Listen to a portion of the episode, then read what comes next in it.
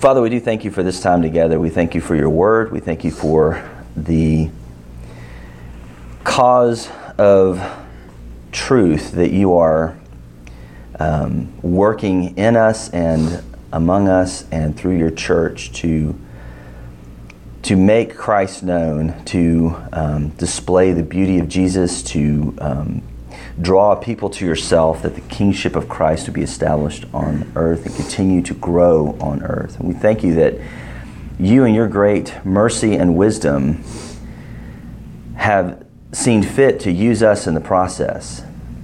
Um, that your spirit works in the hearts of men, but it does so through the preaching of your word and the, and the evangelism and the, and the witness of your people to the beauty of Jesus. And we ask, Father, that you would help us to be more faithful in that, that you would help us to be bold and zealous for the proclamation of the gospel uh, and not timid.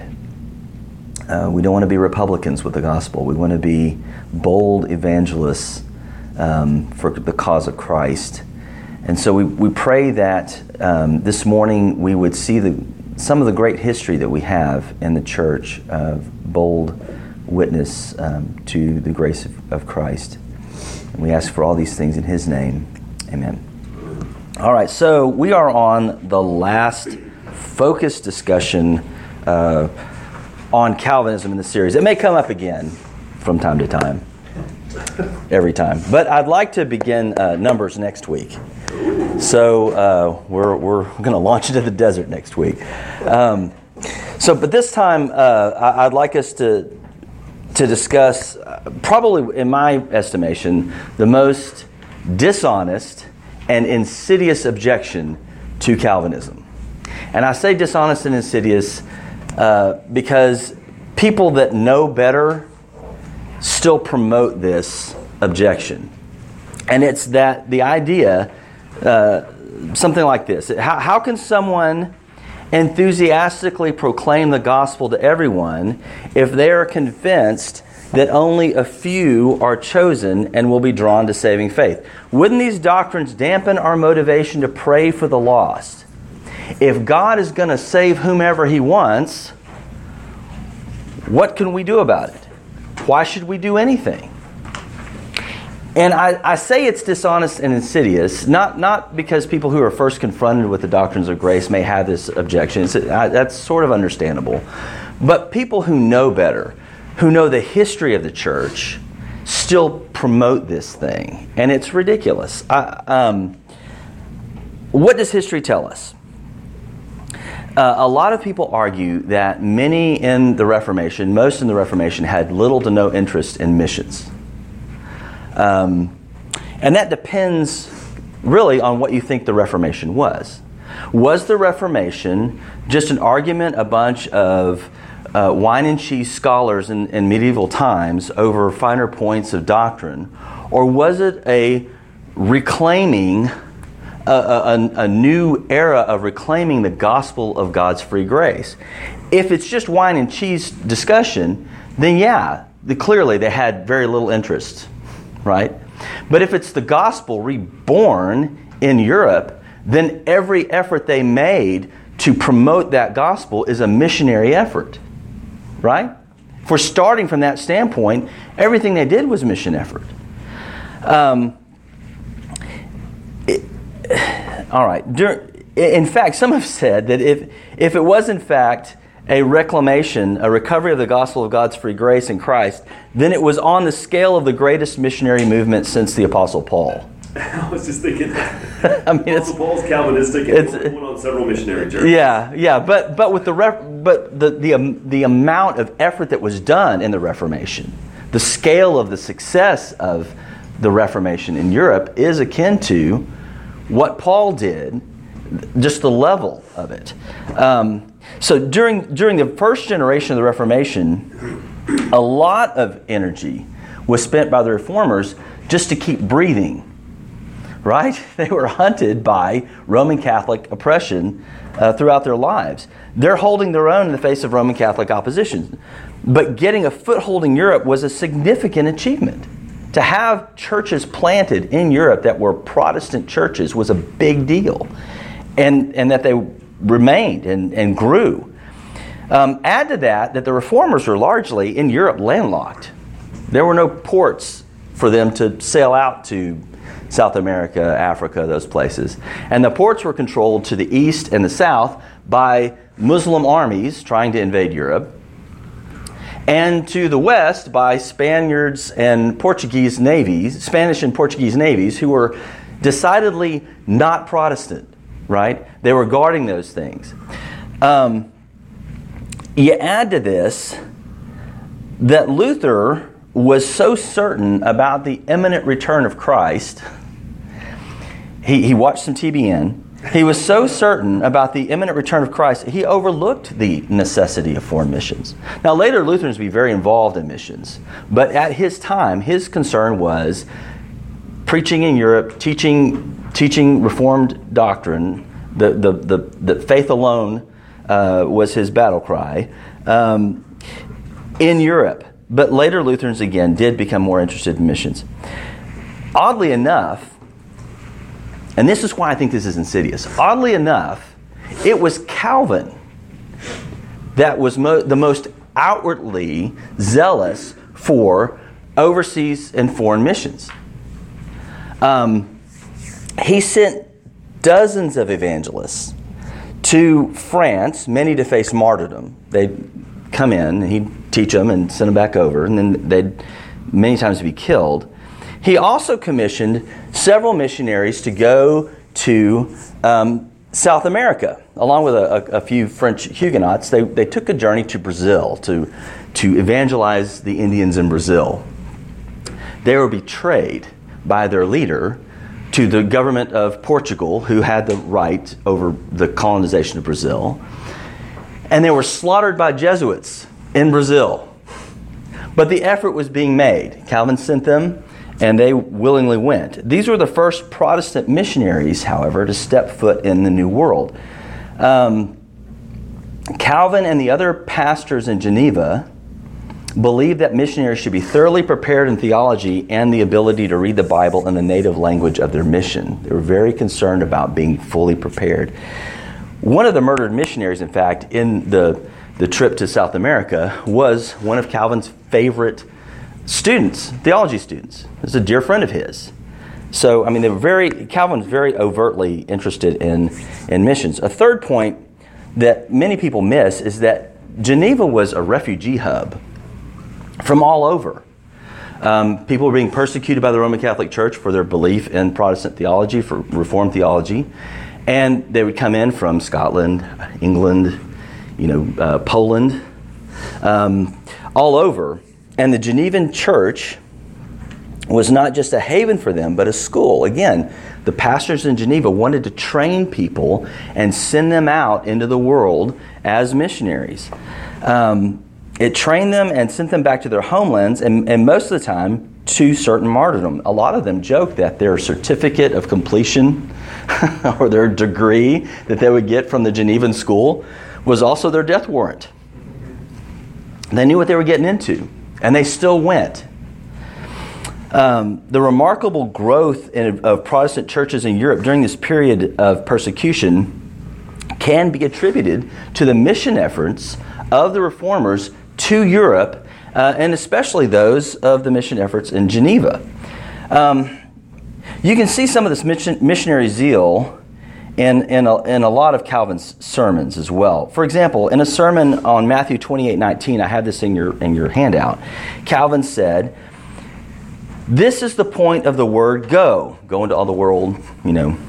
Go, uh, go, the, the point of the word go. The boundaries of Judea were prescribed to the prophets under the law. But now the wall is pulled down, and the Lord orders the ministers of the gospel to go far out to scatter the teaching of salvation throughout all the regions of the earth. It wasn't just Calvin, but even the Reformed confession, like the Heidelberg Confession, uh, was translated as an evangelistic tool into Dutch, Saxon, Hungarian, English, Greek, French, Polish, Lithuanian, and Italian within 25 years of its being published. Why would you translate in that many languages? Unless you're wanting people to read it. in those languages, right? So you have an evangelistic zeal through the teaching of theology, through the teaching of doctrine in the Heidelberg um, uh, Creed and the Heidelberg Catechism. Uh, one Reformed theologian translated the Heidelberg Catechism into Hebrew with the express purpose of bringing the gospel to Jewish people. Another sent, this is interesting to me, another sent a Greek copy to the patriarch of the Greek Orthodox Church, who loved it and adopted it officially as part of the Greek Orthodox Church, along with the canons of Dort. And then after he died, they repudiated it. but I, I find that incredibly interesting. They're not holding back. You talk about preaching indiscriminately. They're going, obviously, Calvin had a lot of interactions with Catholic theologians, trying to convert them, trying to explain where they are. But even the Greek Orthodox, who'd been largely forgotten, they're trying to, to uh, share the gospel, to preach the gospel to them as well. In the post Reformation era, the generation right after the Reformers, um, the Heidelberg Catechism, which was a, a, Reformed catechism, was further translated into Malay, Javanese, which I didn't even know was a language, Portuguese, Spanish, Sinhalese, Tamil, Chinese, and Japanese, and later on into Navajo, Zuni, Tiv, and Hausa, all, all Indian languages. And it just shows the breadth of the missionary activity that was going on by Reformed churches, especially the Dutch Reformed Church at that time, kind of coupled with some of the merchants where they would carry uh, under cover of guard their missionaries where the merchants were going and, and, and, um, and were able to, to um, get grants from, this is a little weird to us, but they would get grants from the government to go on missionary journeys, um, which is interesting. So, the, the Jesuit order was founded as a counter Reformation order. You know, the Jesuits, they're, they're called the God's uh, Marines, you know. Uh, they, they were founded as a response, a Catholic response to the Reformation missionary endeavor um, to, to, uh, to shut it down especially that of the Calvinists. All right, this brings us to the modern missionary effort. So that's kind of the Reformation era. You can see a lot of this going on, mostly running for their lives, but still a lot of effort being made to get the gospel out to other nations. Around 150 to 200 years later, the Dutch Reformed Church had established a school solely for the training of missionaries. And many of the guys that were signatories to the Synod of Dort were very zealous for missions. Um, the canons of Dort, of course, expressly confirm the missionary mandate to go into all the world and preach the gospel. Uh, New, the New England Calvinists set out from the beginning to evangelize the natives of the New World. Um, they, these efforts were explicitly stated in their charge. The Massachusetts Bay Colony, you know, the Pilgrims, Mayflower, all that stuff. The, the Massachusetts Bay Charter specifically says in that great old English that the purpose of their movement to the New World was to win W Y N N, and incite the natives of the country to the knowledge and obedience of the only true God and Savior of mankind and the Christian faith. I love the spelling there. It's just so awesome. But that's the point. That's why they went, was to evangelize in the New World. Um, some of these efforts led to Reformed pastors living with the Indians permanently. And it led to the conversion of thousands of the natives in Massachusetts, and in fact, the ordination of some of, native, of the natives as pastors in their communities. Jonathan Edwards recorded the efforts of David Brainerd as a Calvinist minister who was noted for his remarkable mission to the Indians of western Massachusetts. And we could go further. I mean, I'm just scratching the surface here. We could go further uh, to the missionary efforts of uh, Calvinists like William Carey. Familiar? William Carey, kind of, nobody know? India? What? Jim Carrey's grandfather. Hardly. Maybe I don't know. It's a unique name, right? That uh, evangelized to India. Oh, India. India, yeah. Andrew Fuller. Maybe hear of Andrew Fuller? Then Reformed pastor, Baptist pastor, who kind of chartered the way for modern missions. Uh, Adoniram Judson, Burma. No, yes, anyone, anyone, Bueller? Okay, great efforts made in these countries that were um, hardened to the gospel, and they made inroads to where massive amounts of gospel proclamation and, and fruit happened. Um, we could delve into the origins of the first Great Awakening in America. This is all driven by Calvinistic theology. Um, it's undeniable that convinced Calvinists um, have contributed greatly to missions and evangelism throughout the world. Um, but why? Why would the belief that God has chosen a specific number of people who will come to faith spur the missionary zeal of these men? It seems counterintuitive, doesn't it? If God's going to do it anyway, why, why do we need to evangelize? Why should it spur us? Well, why? Why do you think? We're the means by which He saves. Okay? We're the we're a part of the voices of His Word. We're the voices of the gospel which save. Okay? Means by which they are saved, means by which they hear the gospel. What, what are some other what are other thoughts you have on it? Why why would a Calvinist ever be interested in missions?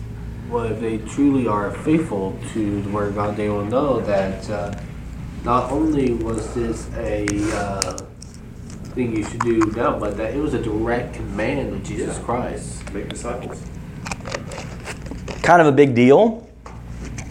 If you believe that Christ is king and he's sovereign over heaven and earth, he's Lord of heaven and earth, if he gives a command, it ought to be obeyed, right? That's kind of a thing. Um, Paul stated that his missionary zeal was owing to the great confidence that wherever he went, Christ had his elect who would believe the gospel. He says in 2 Timothy 2:10, "Therefore I endure everything for the elect." And that's a big statement when you think about what Paul's talking about with everything. Uh, that they also may obtain the salvation that is in Christ Jesus with eternal glory. He knew that God had chosen a people. He didn't know who they were, and he felt and he knew that it was imperative for him to forge through the opposition and the pain and the torture and all the stuff he went through for the sake of finding gold in them their hills. Right? When we went through Acts, it was Paul's duty to preach to Lydia, but it was the Holy Spirit who, quote, opened her heart to pay attention to what was said by Paul. Paul was used as means, the Holy Spirit moved in her heart and saved her. Again, uh, Michael Horton points out that election is the source, but God works through means. And he means for us to proclaim the free, ga- the free grace of God through the risen King. Kevin, Yes. I'm an analogy kind of a guy. Okay. God makes the seed grow, but the farmer still casts the seed all over the ground, and he prepares the ground by tilling it, and he waters it immediately after. But he doesn't know which seed's going to grow and which isn't. Right. Right. God makes the dirt. God makes the ability to throw, and yet we're still required to, commanded to throw. Absolutely. Yeah. So um, those who are dead in trespasses and sin are raised to the Spirit through the through the preaching, raised by the Spirit through the preaching of the gospel. Um, Paul says again, Romans ten, which by the way follows Romans nine. How then will they call on him in whom they have not believed? And how are they to believe in him of whom they have never heard? And how are they to hear without someone preaching? And how are they to preach unless they are sent? It's about means. God calls and he sends us to find. There's no contradiction between God's sovereign grace and the command to go into all the world and preach the gospel. There's confidence there that the mission is sure, right? If this is true, and God is um, particularly providential in how, and, and how He converts and whom He converts, then the mission is sure. We should never walk into a situation where we realize there's a gospel opportunity here and be um, timid, nervous. The nervousness that we feel may should probably be directed on am I doing it accurately? Am I doing it faithfully? Not is God going to work or could God work? We should always be confident in, in that the mission is sure. Um, God's grace is the basis for confidence in the going. We are to proclaim, not compel. What does that mean? I can't trick somebody into believing Christ, right? I can't, uh, here, read this, sinner's prayer. All right, you're saved. I can't do that. How ridiculous. I can't get a gospel cube and do the thing. And that's, what are we doing? I can't buy your gas into the kingdom of heaven. We proclaim, it's very simple. The, the mandate, Jesus is so merciful to us. He makes it very simple. Just open your mouth. We should just open our mouths. It's the, it's the work of the Holy Spirit to convert the heart. I cannot manipulate, I cannot force and compel an outcome in somebody's heart. To do so, to act as if you could do so, is very arrogant. It's incredibly arrogant. I got a notch on my belt. I got 10 people to read the sinner's prayer this. What are we doing? No. And I've been around people who talk like that. So, do you find that the book, uh, How to Win Friends and Influence People, is helpful? Only in business.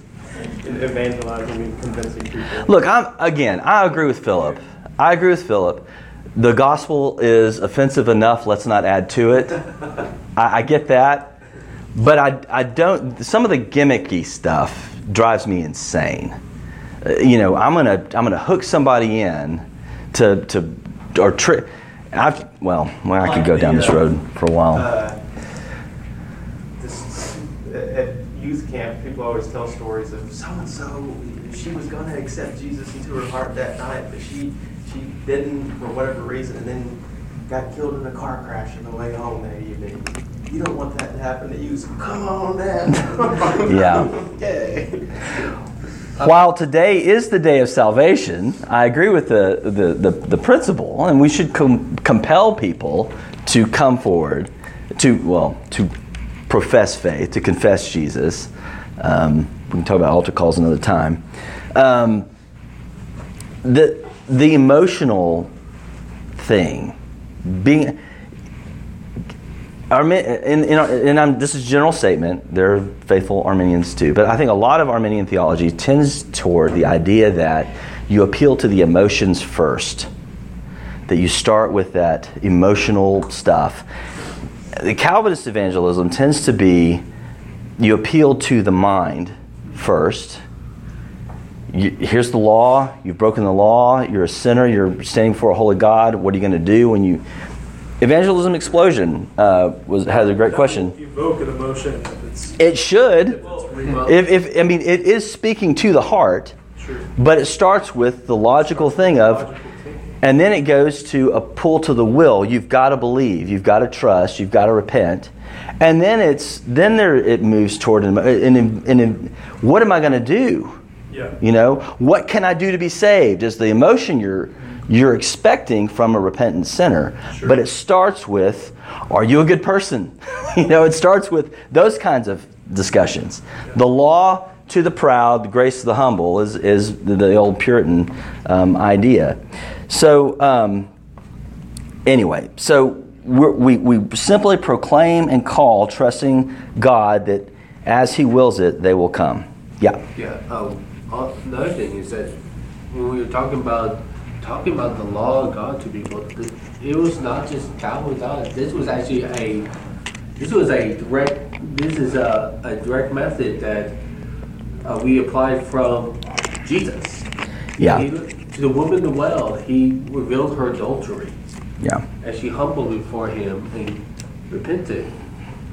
He went to the rich young ruler and he revealed who his God re- really is. Yeah, through the law. Yep. You That- know, but you know, he didn't repent to, but well, none that we know of. But he's but he started with the law. he started with the law, Yeah. you know, and And in the way, if you go back to the Old Testament, uh, the uh, the Levitical priests before when they go into war, they'll bring the law of God with them, Mhm. the Ten Commandments, which was in the Ark. Mm. You know, as a little image on how we must go into the spiritual war of evangelism. Stand before us with the law of God and be ready to answer with grace. We hold the gospel in two hands, and we should never fight with just one. Or if you only fight with the law, you just recite hate. If you only enter the battle with love and grace, they don't know why the love and grace is for. Yeah, you got to know the bad know news. who- Where you're being saved from. Yeah, you got to know the bad news before you can give the good news and, and, and to explain how good the good news really is. Yeah. So I'm wondering, as we talk about motivations for, uh, for evangelism under the the Calvinistic doctrine, I mean, where, where's the place for like, gratitude, I think, is a primary Mhm. motivation, gratitude for my own salvation, Mhm. and then compassion and love for other people. Sure. If you see someone drowning and you're just like, oh, I mean, just, it seems so clinical when you say, well, I'm a means, I'm a, you know, a mouthpiece for God Yeah. in this, and out of obedience, I'll do it. And Yeah. obedience is surely uh, Sure. something I want to be faithful with, but I want to. Yeah, people no. who are going to hell otherwise if they don't. And that's and that's I'm I'm giving a list of motivations. I mean, obedience is one, uh, and obedience in loving the sinner. I mean, part of part of our understanding is that we're imaging Christ, right? That we're that we are um, reflecting God in what we, in everything that we do. And God is the first evangelist. What's evangelism? To make God known to the nations. I mean, you start off in Genesis with this list of the nations in, in uh, Genesis 5, I believe. God knows who they are, He knows where they are, and His heart is for the sinner to repent. Jesus said that all of heaven rejoices when one sinner repents. So our rejoicing comes from sinners repenting. We want to see that from the heart. So yeah, you're right. There it, it there is an emotional component to our evangelism as well. I don't want to see people go to hell. I don't want to see people lost and, and waste their lives uh, that, that God has gifted them. like Ezekiel. Right. It's- three or whatever happened with blood on your own hands. Right, right. We're and there, and that's another motivation. We have a duty. We have we've been commanded to do it, and, we, and there's the obedience and the command, and, and not being faithful to the command. We're uh, accountable to God for that. Yeah. So there, there is there is certainly um, imaging Christ in the heart for. He had compassion on those who were blind. What you know, he, you, you see this again and again in the Gospels. So yeah, I mean, there, I don't want to. I don't want to make it sound clinical. If I'm doing that, I'm doing it wrong. There is a there is a heart component to it, but first we start with God is King, Christ is King, and you want to point to why a Calvinist would do missions. That's the glory of God. You know, that's that's where that's going to land, um, and there's great confidence in the fact of the sovereignty of God. Not not in my persuasiveness. I guess is the point I'm trying to make on this one. Is it's not based on my persuasiveness. I can't I can't flip the switch in somebody's head, but I do have great confidence in the power of God to convert the sinner, because He said He would, and He sent Christ to do it. So um, there's a great confidence that our mandate is to be faithful to the message, and it's faithful from the heart. I mean, I you know, Obedience to God shows that we love Him. Right. It should be. it shouldn't be. Our obedience shows that we you love. If you love me, do what I say. Do my obey my commands. And God's command is to why He tells us to go is because He loves sinners.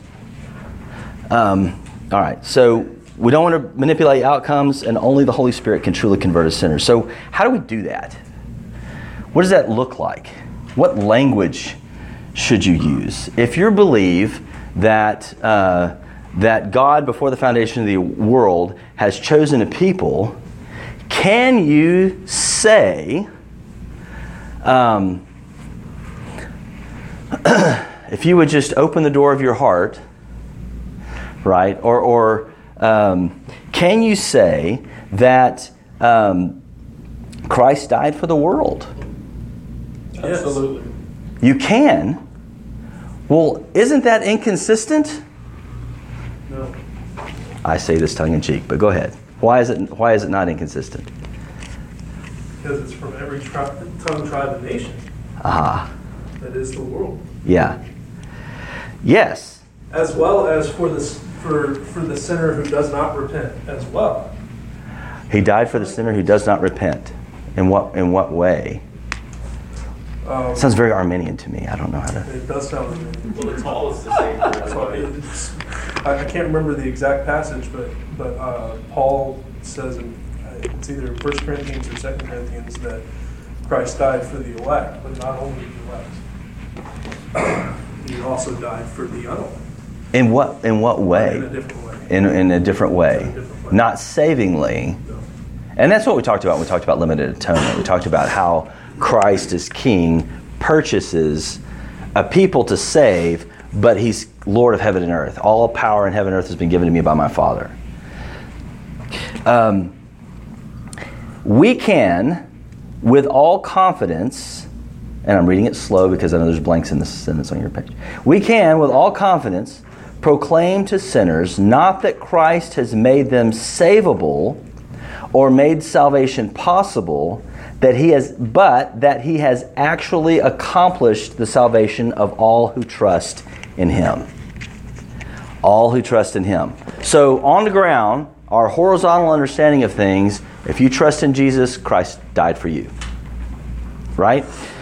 I, I can go to someone and say, Christ accomplished salvation. Christ died for sinners, like me, like you. I can say that. Um, I can say Christ died for the world, and we just kind of went over that. I can say Christ's death is sufficient for you. I want to be careful with the Christ died for you because that's an assurance in the, in the New Testament given to those who profess faith in Jesus. Right? I want to be careful with that. I understand you're right. He died for everyone in some sense. Yes. But I don't want to get into, I, if I'm talking to somebody about that, I don't want to start splitting hairs with them on that right then. I want to go to the sufficiency of Jesus.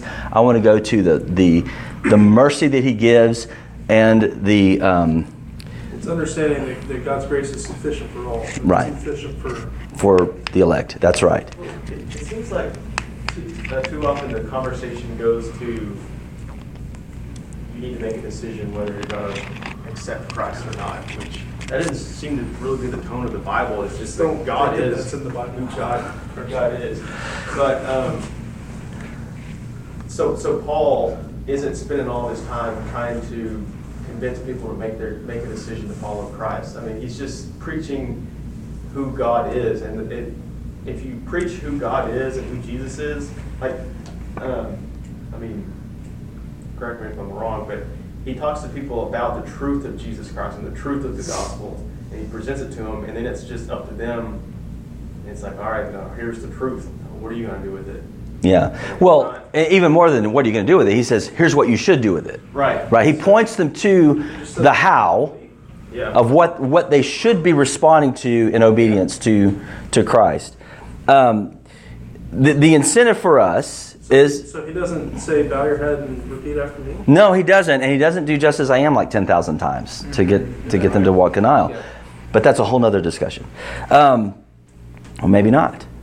Maybe we'll have time since we started way early to talk about the altar calls. All right. The incentive, of course, is that God is sovereign and He has um, He has chosen a people. But on uh, on the ground, our charge uh, is to preach the gospel, as the canons of Dort say, promiscuously. I don't know who the elect are. There's a, I don't think this is true. It sounds like something Spurgeon would say, but he talks about, you know, if there was a yellow stripe on the back of all the elect, he'd go around London lifting up people's shirts to see who he should preach to. We're not given that. We're to preach to everyone the obedience of Christ. Um, remember Paul's fear in Acts, when we went through Acts, remember Paul's fear about I'm in this city. I'm, I'm, I'm worried about once again being persecuted. So, I mean, he just gotten stoned from the city before. And Christ comes to him and says, Don't be afraid. I have many people in this city. right? You see the confidence that Christ gives him to proclaim the gospel in a hostile territory. Um, he commanded us to go. This is we talked about this earlier. It, it, it, Christ, if Christ is king, he's commanded us to go. He didn't command with a wink, right? When he said go to the apostles, he said, "Hey," he didn't say, "You know, guys, I'm just giving you something to do while I while I'm away." It means something. This is the way God set it up.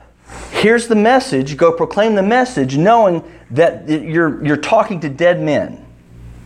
And unless I move by the Holy Spirit, they're not going to respond, but go anyway.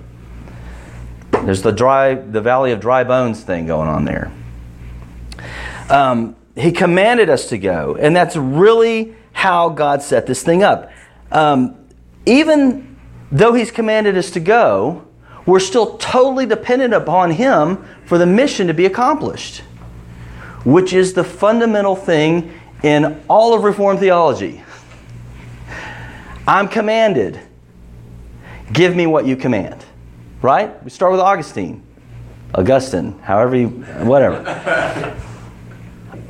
I'm commanded to go, give fruit in what you command. It's the same fundamental principle. We are, we are an agent of means. God is the, deter, is the determining, He gives the increase. He's the determining factor. Um, all right, what about the free offer? If you believe that God has only chosen some, how can you sincerely offer the gospel to anyone? You don't know if they're elect. Okay, so the response to that is, is, is fairly um, simple. The king who commands his people to preach the gospel is the same king who commands all sinners to repent and believe the gospel. It's not an invitation, it's a command. We're proclaiming a command of the king. We must repent and believe, but it reminds me of that old joke. I don't know if y'all ever had board at a restaurant, you took a napkin, make a mustache out of it. You must pay the rent, but I can't pay, you know, but I can't pay the rent. You do the bow and the thing. You've never seen this? Here, there's napkin. All right, here he goes. Here he goes. You have to- I think you would say no anyway, even if you had, just to see me do this. I have a feeling. I don't know. All right, so you get the napkin like this. This is something to great at, at party tricks. And you have the, you make it fluffy.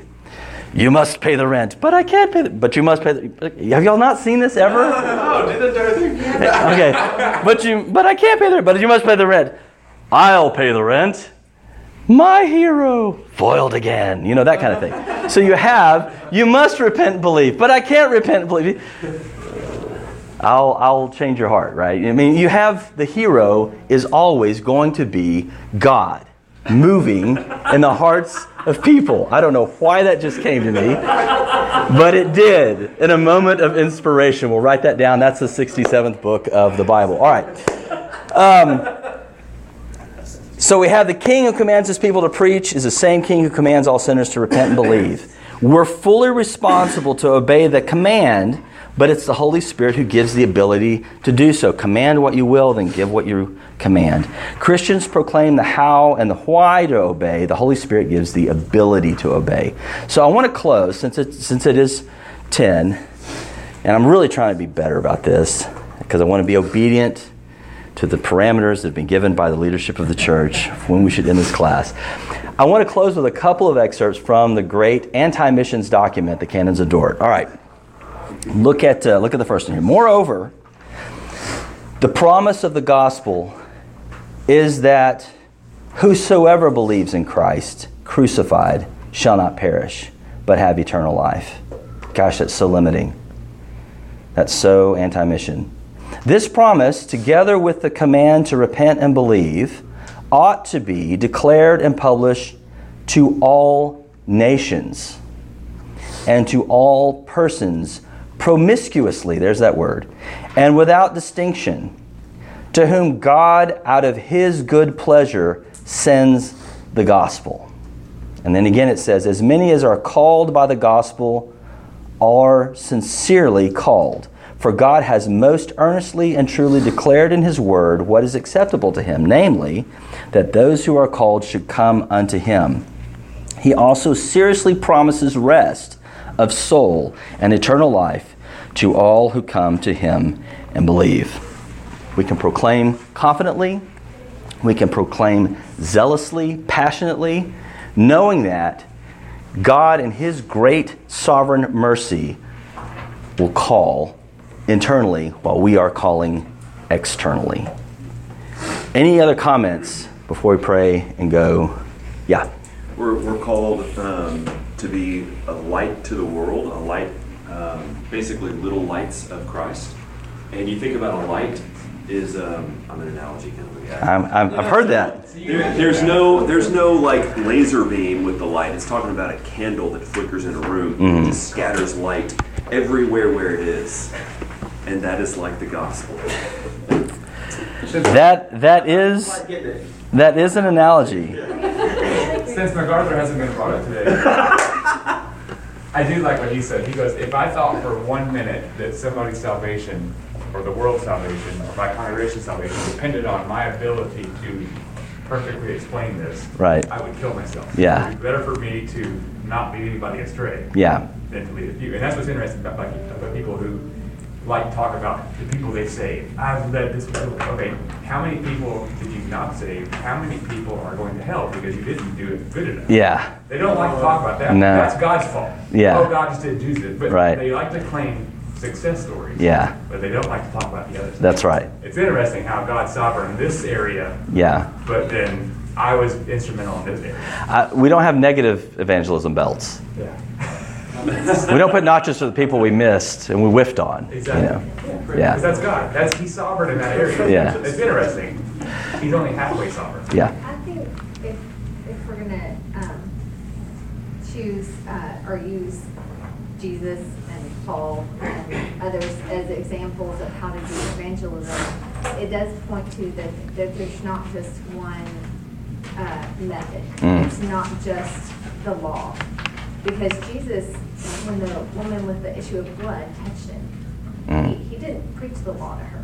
Yeah, she already knew the law. He, he said, you're clean Yeah. you know, and the, the guy with the withered hand that everybody's like, he sinned or his parents sinned or, it was grace, Mhm. you know, and so I, I think, I think that there's, there's a real need for discernment and, and that dependence that we need on the leading of the Spirit in Mhm. situations like that, so we're not just going through our rote Right. presentation of the gospel and, Right. and just flooding people.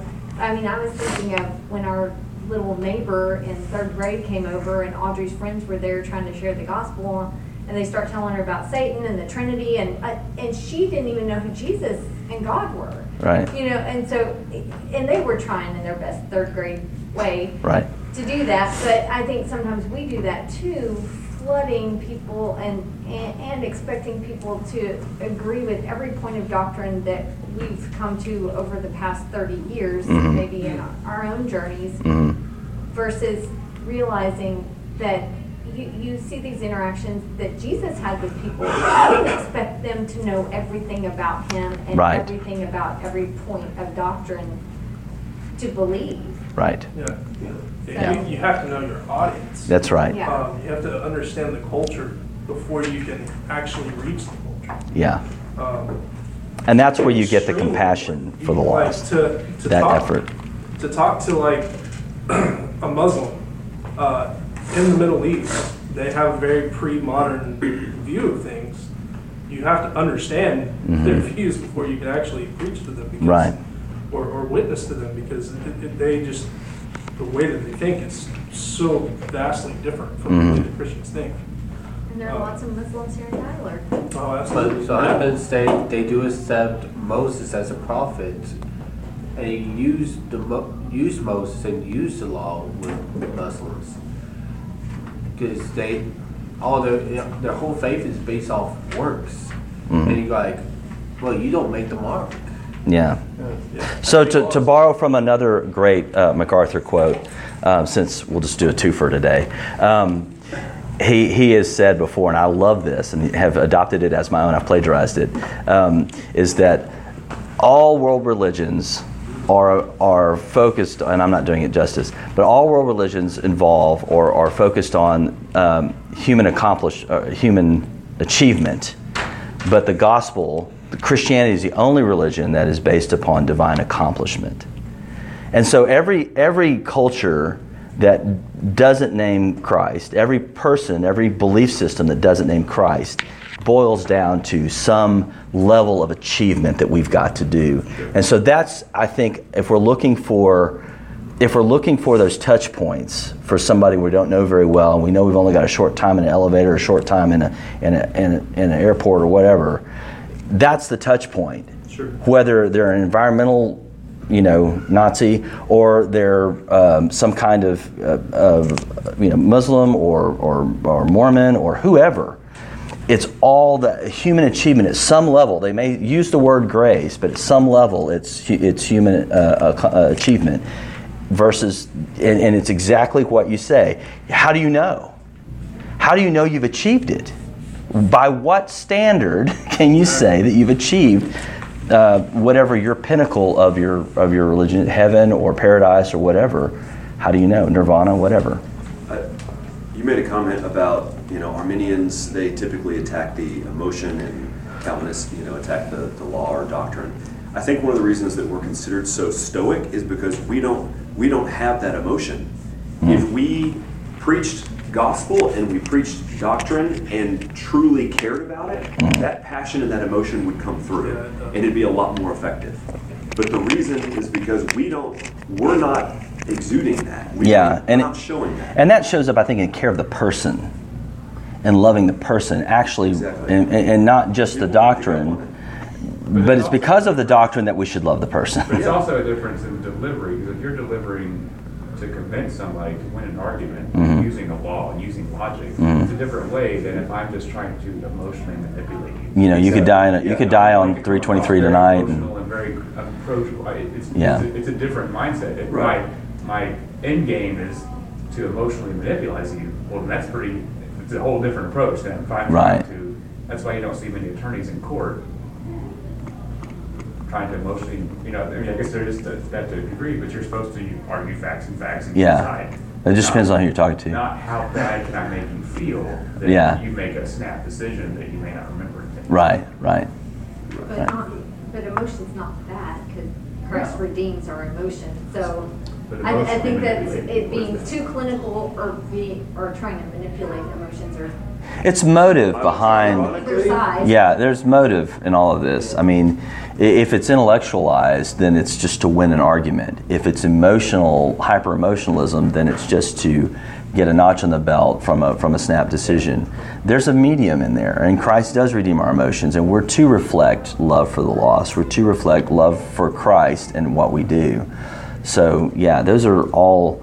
Um, maybe we should push this to talk about it more at, at uh, over um, insanely unhealthy breakfast lunch. No, no. She's bringing fruit. That's healthy. Yeah, that's healthy. Yeah. room for it. We, uh, Then we're Can I gonna just drown all say, this. since I'll be alone. So I was on the evangelism team at UT, and I really thought, just as You should see her said- Y'all use beads? Is very amazing. I was just gonna praise God for His grace in the word "go" and what that actually means in Scripture, because just as there are different methods, I really felt like I failed if I didn't get all the way through, you know, a conversion Mm. Yeah. a presentation, and it, it, I was very, it needed to be X and it needed to be at this time. And so, just because you're not involved in a, a new conversion or see that, I Mhm. think it's so awesome that the word, you know, go is really as you're going, but it's an imperative participle. So throughout our life, as we're I'm not an analogy girl, but spreading the seed, you Yes, know, you are. like we're, you know, he, he's gonna, that might, you might have been part of the grace of Mhm. God, Mhm. you know, softening their heart later. So Yeah. it's always not just that the methods are different, but that, that he just uses us Right. here as we're going. Right. Yeah. A lot of grace. So, yeah. I'd say just one more thing on this. Sure. Like, Is it an analogy? The law is Okay. not a method. So I, I, Yeah. I would think we should make it clear that Yeah. I had not known sin but by the law. When I was Right. not, not saved, I didn't think I was a sinner. I thought that it was ridiculous that the whole Christian Sure. faith talked about sin and the whole, just, we have to have a standard outside Mhm. of ourselves. Mhm. And the law is, is that standard. Right. The law prepared the hearts of the people in Israel, and that's why the Yeah. you know all these people in Israel go up, and He gives them grace. But Right. Give law to the proud, grace to the humble. Right. So I think that if we forsake the law, we will forsake true conversion. Sure. People won't see themselves as being exceedingly Sure. and so then do they? But how we but how we implement I think that's the point Tammy's making. How we implement that is a person by person basis. There may be some people who already so They already down. They already know where Right. you know They- they'll that you They and need grace. and you need grace. You need to get you get straight to straight to grace. That, that's why I love the first question that uh, we were told us. You think you're some good person? And if they tell you, man, I'm a, I'm an absolute wretch. Yeah. Yeah. If they use the word wretch, then we kick them over to Todd Friel. Because that's, a, that's the whole thing there. So You know, you know, they got, they got, they will reveal, man. I don't know if I can be saved. yeah, and that's You a know? that's a whole different conversation than yeah, I'm a good person. It's completely different, and so it's a great and then you- diagnostic question. And from there, you just go straight to God. And Evangelism Explosion does similar thing where it says, if you were to stand before God right now, what would you tell him is a reason for you to get into his heaven? You know, it's the same kind of. Uh, uh, D. James Kennedy, also Calvinist, by the way, came up The with that. camp way is, is asking, you know, if you were to die today, how sure are you that you would be in heaven out of a scale of one to ten? Yeah, yeah, interesting. I can't stand that. Yeah, that's that's a. Well, at least it's not a gospel cube. So you know, um, so there's a, on a on a finer point. I'd rather have a million dollar track. Yeah. On a finer point, um, we talk about I'm an analogy guy or whatever. All language is metaphor. Just so you know, just think about that and let's pray. God, we do thank you for the great gift of your grace to us individually, and we thank you that Christ came to redeem the world. We thank you that his grace his atonement is sufficient even for me, even for each of us. And that you, in your great mercy, use broken vessels like us to go preach Christ crucified, dead, buried, and risen, and ruling heaven and earth as our great King. So we want to be faithful to what He's commanded us to do. We want to be faithful to proclaim the call to repent and believe the gospel. We want to be faithful in proclaiming what that gospel is. And we want to be faithful in living holy lives that adorn what we proclaim. It's in Christ's name that we pray. Amen.